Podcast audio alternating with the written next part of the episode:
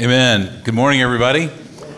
Hey, it's a real treat for me to introduce to you Jeremy Kemp. Uh, as you might know, Midtown is a multi campus movement, and uh, Jeremy and his family moved here a month ago to join the staff over at Crieve Hall. And one of the advantages of our movement is that we share one another's pulpit. And so this is Jeremy's first time to come and preach to you guys. And uh, yeah, let's hear it. You got friends here? I got a couple. Okay, I thought they were just excited that I wasn't one preaching this morning. I'm like, okay.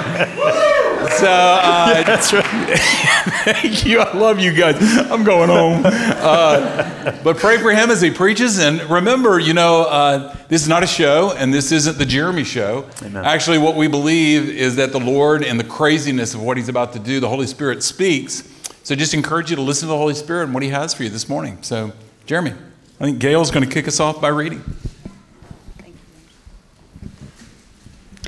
Okay, I'm reading from Matthew uh, chapter 19, verses 16 through 22. And behold, a man came up to him, saying, Teacher, what good deed must I do to have eternal life? And he said to him, Why do you ask me about what is good? There is only one who is good. If you would enter life, keep the commandments. He said to him, Which ones? And Jesus said, You shall not murder. You shall not commit adultery. You should not steal. You shall not bear false witness. Honor your father and mother, and you shall love your neighbor as yourself. The young man said to him, All these I have kept. What do I still lack? Jesus said to him, If you would be perfect, go sell what you possess and give to the poor, and you will have treasure in heaven, and come follow me. When the young man heard this, he went away sorrowful, for he had great possessions. The word of the Lord. Thanks be to God, and thank you, uh, Midtown Granny White. What a blessing uh, it is to be here. And a special, so Randy asked, do, do you have any friends here? I've made a couple along the way since we've been here, mostly, at least in this congregation, by way of trying to find a house which, as you might be aware, is a huge challenge. But also, I'd love to tell you the story, or there's a couple people in this room. Uh, so, just a quick shout out to both Stephen, Elisa, Caleb. Uh, you guys have helped immensely in finding us a place to live in one of the hardest markets in the nation to break into. So, thank you very much for what you do, and uh, thanks for helping us not live in a van down by the river. so, we've been here yeah we've been here for a month. We are uh, we are fresh off the boat uh, in many ways. And so again i, I just feel so grateful uh, to be here with you to be here uh, in front of you. This is uh, this is gift. Uh, and i hope that whatever god is doing in your life and however you're experiencing him right now you are also experiencing that as gift because it is and that's kind of where we're going uh, this morning. But to start off, I want to ask you a question to ponder. Who is someone in your life that you have always wanted to please? Who is somebody that you have always hoped, wished, wanted, worked towards pleasing? And I could name a whole host of people over the course of my life from parents to bosses to friends to my spouse to my kids. Uh, I'm brand new here. I want to please you by preaching a funny sermon that you will like me when I get off the stage, hopefully. Right? It is a very natural thing for us to want to have others that are pleased with us. It's very a natural thing for us to desire the applause of another. Right? I think that's a, a universal experience across the board. There, there's one particular person, though, in my life, or a, a set of people in my life that has displayed more of the supernatural kind of affirmation. Because it's very natural for you to sit there and then if I do a good job to applaud, and if not, then you know talk amongst yourselves afterwards about what a goofball they just hired. But it's a whole nother thing to walk into a room and automatically set your pleasure on something or someone. It's a whole nother thing to experience that kind of pleasure set on you. My grandparents have always been that for me.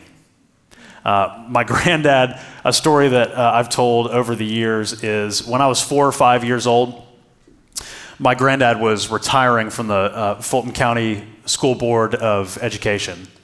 And uh, he was there for many, many years, had a lot of people who loved him very dearly. One of the things that he used to do a lot, though, was talk about his grandson.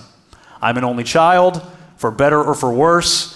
And so he loved to talk about all the great things that his grandson Jeremy was doing.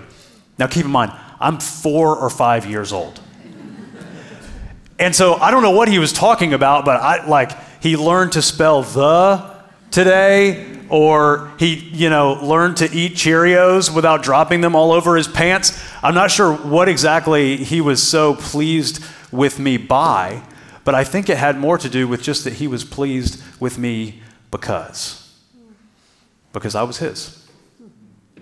And so at his retirement party, they kind of gave this gag gift around because his staff knew so much about me. They created this thing called Granddad's Brag Sheet. And it was this whole list of things that they had heard my granddad say about me over the course of my four or five years of existence at that point. And that story still lives on today in our family. Because it, it is natural to want to please and be pleased uh, with others. It is a whole nother thing. It is a supernatural thing to be accepted just because. Just because you're accepted. To be loved just because you're loved. Yet we naturally approach God as one who needs pleasing. We naturally approach, there's something inside of the fabric of every one of us that naturally says, if God is real, then there must be something I must do in order to get to Him, in order to please Him, in order to have His affirmation, in order to receive His blessings. There's something in each one of us, Christian, non Christian, anywhere in between, wherever you are this morning. I hope that at least as we start, you can identify some of yourself in the story that we just heard. Because this is not just a story, this is a real dude who really lived who experienced and encountered Jesus, a God who is unlike any other God, and a God who is unlike our imagination. So enter the, the rich young ruler this morning. If you back up just a couple of verses, Jesus had just finished talking to a bunch of kids. He had, he had welcomed all these kids. He had scruffed their hair. He'd high fived them as they were going back out into whatever they were doing after that. And then he goes and tells his disciples, You know what I love about kids? They're small, they're humble, they can't really do much. They, they got snot coming out of their nose, they got grass stains on their pants that their moms can't get out because OxiClean wasn't invented. and then, right on the heels of that, in struts the rich young ruler and he comes in there with his Patagonia down puffer and his Apple Watch and his Thursday boots and his backwards trucker hat. I'm just trying to make him a little more relatable. because the truth is, he's a lot more like us than we'd like to admit. If you noticed, I walk in uh, wearing one of those puffers, and I'm wearing that very watch. He's a lot more like me than I'd like to admit. What do I have to do to get in? Jesus. What do I have to do to be like buds with you? What do I have to do to enter into this thing that I've grown up hearing about? This eternal life that my Jewish heritage has shown me this is what the end goal and end game is, but I've spent my whole life both pursuing that and always kind of wondering, am I there? Did I make it? Have I done enough? And maybe wherever you are in your spiritual journey this morning, Christian, non Christian, anywhere in between, 30 years or one year or five minutes, wherever you are in your walk with Jesus, you might be asking yourself that question this morning. Maybe not in here, but in here. Have I done enough? Is God pleased with you this morning? That's the question that we're going to, in this encounter with Jesus, that we're going to try to answer. And that Jesus answers for this man, the rich young ruler. So we're going to do this by just looking very quickly at three aspects of this encounter with Jesus as we encounter him today. First, there's a delusion. Second, there's a dilemma. Third, there's a decree. Again, I wanted you to like me, so I came up with alliteration. Hope you enjoy it. Uh, the delusion. Richard Dawkins, in his 2006 book, The God Delusion, makes this statement. He says, Do you really mean to tell me? You can almost hear the vitriol. Uh, do you really mean to tell me the only reason you try to be good, Christian, is to gain God's approval and reward? Or to avoid his disapproval or punishment? That's not morality. That's sucking up, apple polishing, looking over your shoulder at the great surveillance camera in the sky or the still small wiretap inside your head. Monitoring your every move, even your every base thought.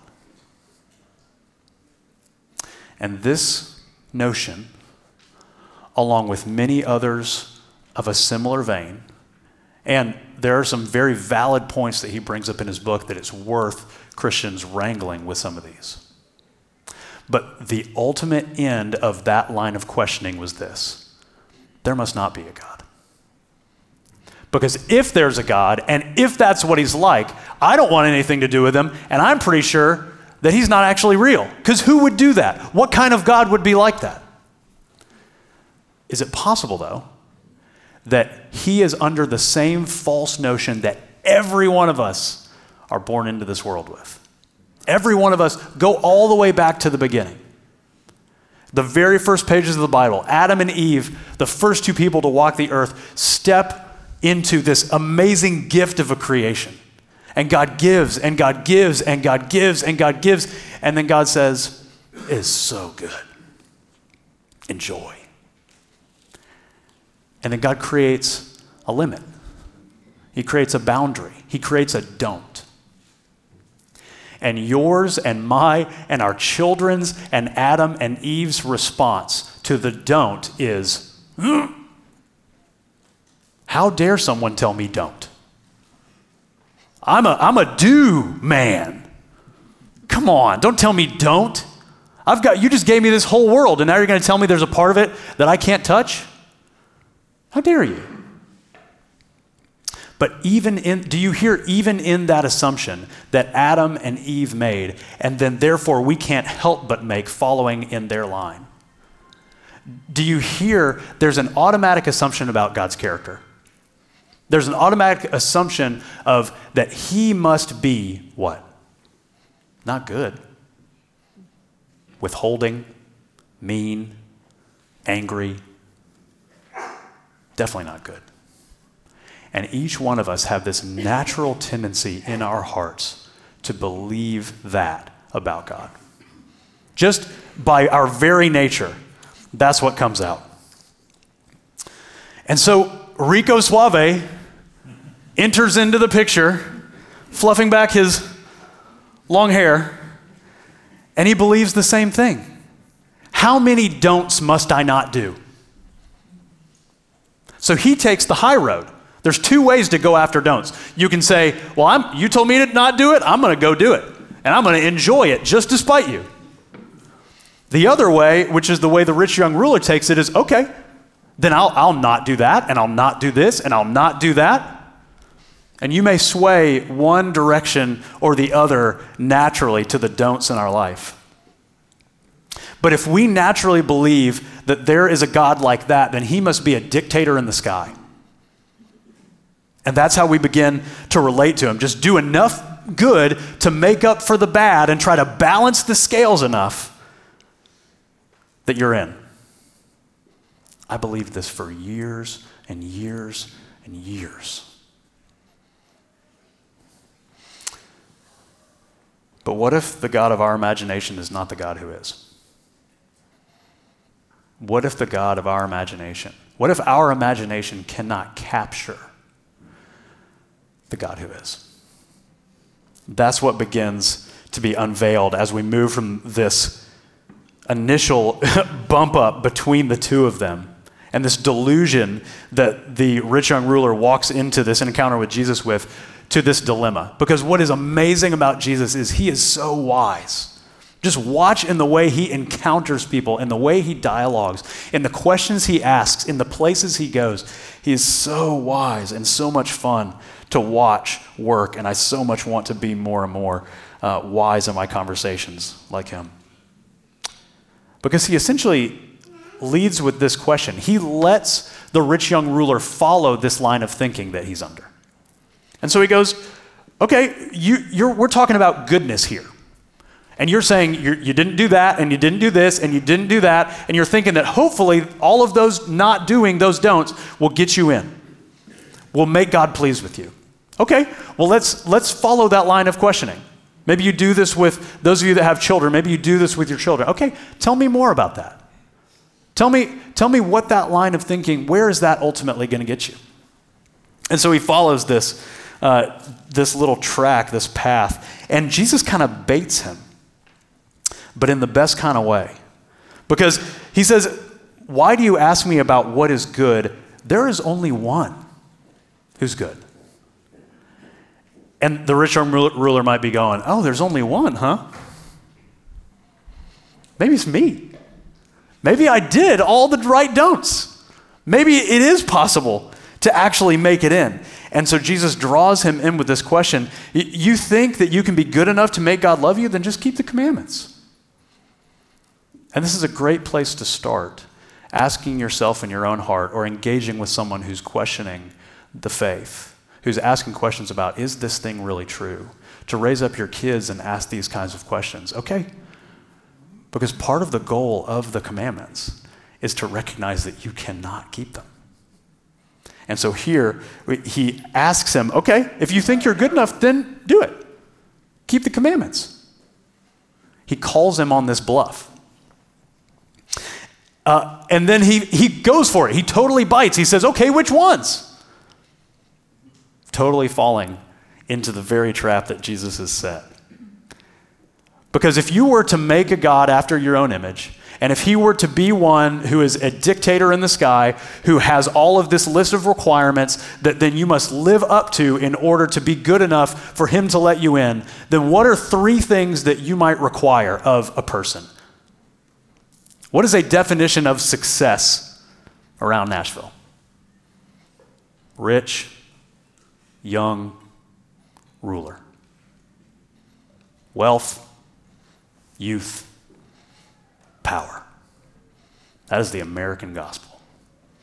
You are saved if you are wealthy, if you are or at least look young,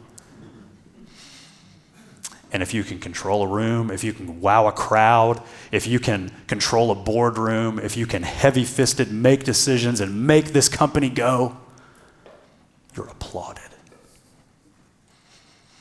And he's chased all those things. And maybe many of us in this room have chased many of those things and are continuing to chase many of those things wherever we are. Like DMX and Lil' Kim said in the, the mid 90s money, power, respect, what's the key to life? Money, power, respect, what you need in life. Money, power, respect, you'll be eating right. Money, power, respect, you can sleep at night. And we believe it. Because there's something about money, there's something about power, there's something about the, our image that is so easy to be a false savior because it's tangible. It's tangible in those places that God cannot be and that God is not. And they're places we can tighten our fists instead of opening them. So, is it enough? Is it enough for you this morning? You run three times a week. You put 50 hours of solid, dedicated work with integrity into your workplace. You raise your children if you have them. You're a good neighbor if you have them. You buy the $1 paper from the people on the street corners. Is God pleased? Is that enough? Have you done it? I'm at the front of the line, y'all.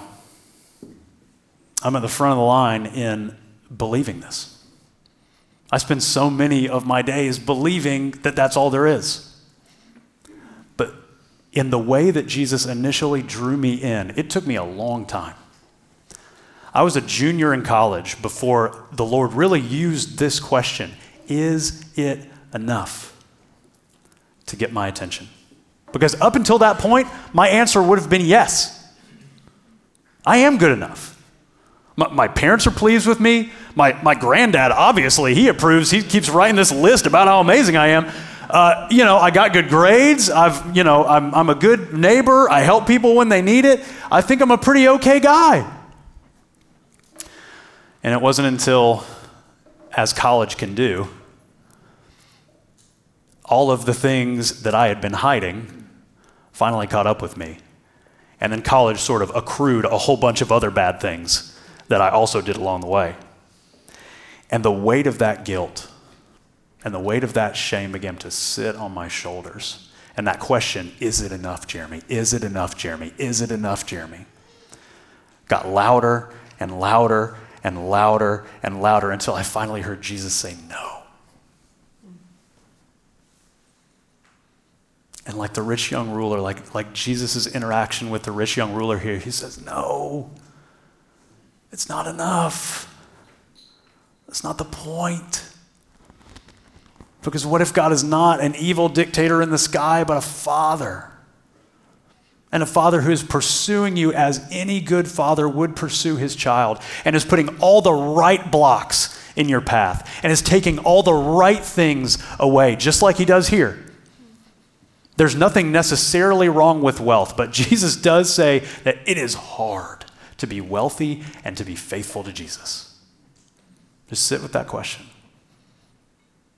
But here's what he's not saying there is nothing wrong with that wealth. The, there's nothing unique to if you really want to be a Christian, then go sell everything. And that's what following Jesus really means. What he's doing with that decree Sell everything and follow me. He's getting after the very thing, like he does with each of us when he chases us. He's getting after the very thing in your life that you're trusting to save you more than him.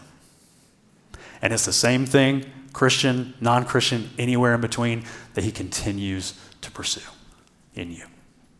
Because he's so much more, day after day after day after day, in the things that he takes away and in the things that He may introduce in your life that you don't particularly like. Those are some of His best ways to get our attention. To say, is it enough? No. Because go back to what Jesus started this conversation out with. He said, You really want to be good enough? We're talking about goodness here and pleasing God and what that means. There's only one. There's only one who's real good. There's only one. You're, you're attempting to be sort of a faux rich young ruler. There's a greater, richer, younger ruler, more powerful, so powerful, in fact, that he made the heavens and the earth just with a word. So powerful that even this breath coming out of my mouth right now and your breath that is sustaining you right now is being upheld by our King Jesus. He is the rich, the young, the ruler over all things. And yet, 2 Corinthians 8 9, though he was rich, yet for your sake he became poor, so that you, by his poverty, might be rich. And he's not talking about money. You can be rich in righteousness. You can be rich in peace. You can be rich in faith. And you can be rich in every good thing that he does give you. And rich in everything that he takes away. So we're going to come to the table. And to make this a, a worshipful experience, there's going to be some space.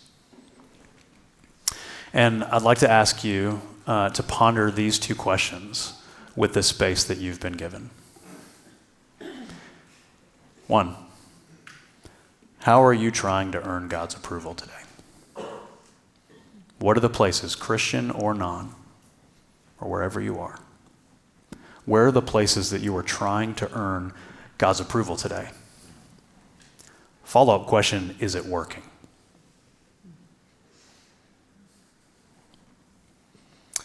And then number two, how, if you truly believed that you are approved of in Christ, if you truly believe that the rich young ruler came from heaven to earth to exchange your great debt of sin for his great payment of righteousness, lived through this perfect life, perfect death, resurrection, and ascension to the right hand of the Father, if that is your story today, how are you treating your wealth, your youth, and your power? Are you treating it as if that's who God is? And what might He be calling you to in service to Him? Okay? Let's pray.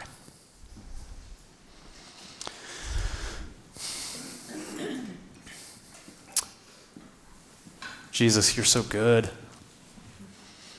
You're so good, and I'm so blind. And collectively, uh, we confess to you this morning that we try to posture and man up and, and pose uh, and try to cover up with as many fig leaves as we can just so that other people wouldn't see the real us. And so that you won't see the real us. but just like you did with Adam and Eve in the garden, they cover with fig leaves and you say, Where are you? I love you. I want to see you. Stop hiding. Stop covering. Come back. And this is how you call us here today to your table. Where are you? Stop hiding. Stop posturing. Come, take, eat. This is righteousness. This is riches. This is life. So, would we eat and drink deeply of you today, Jesus, by faith and by your Spirit's power? Amen.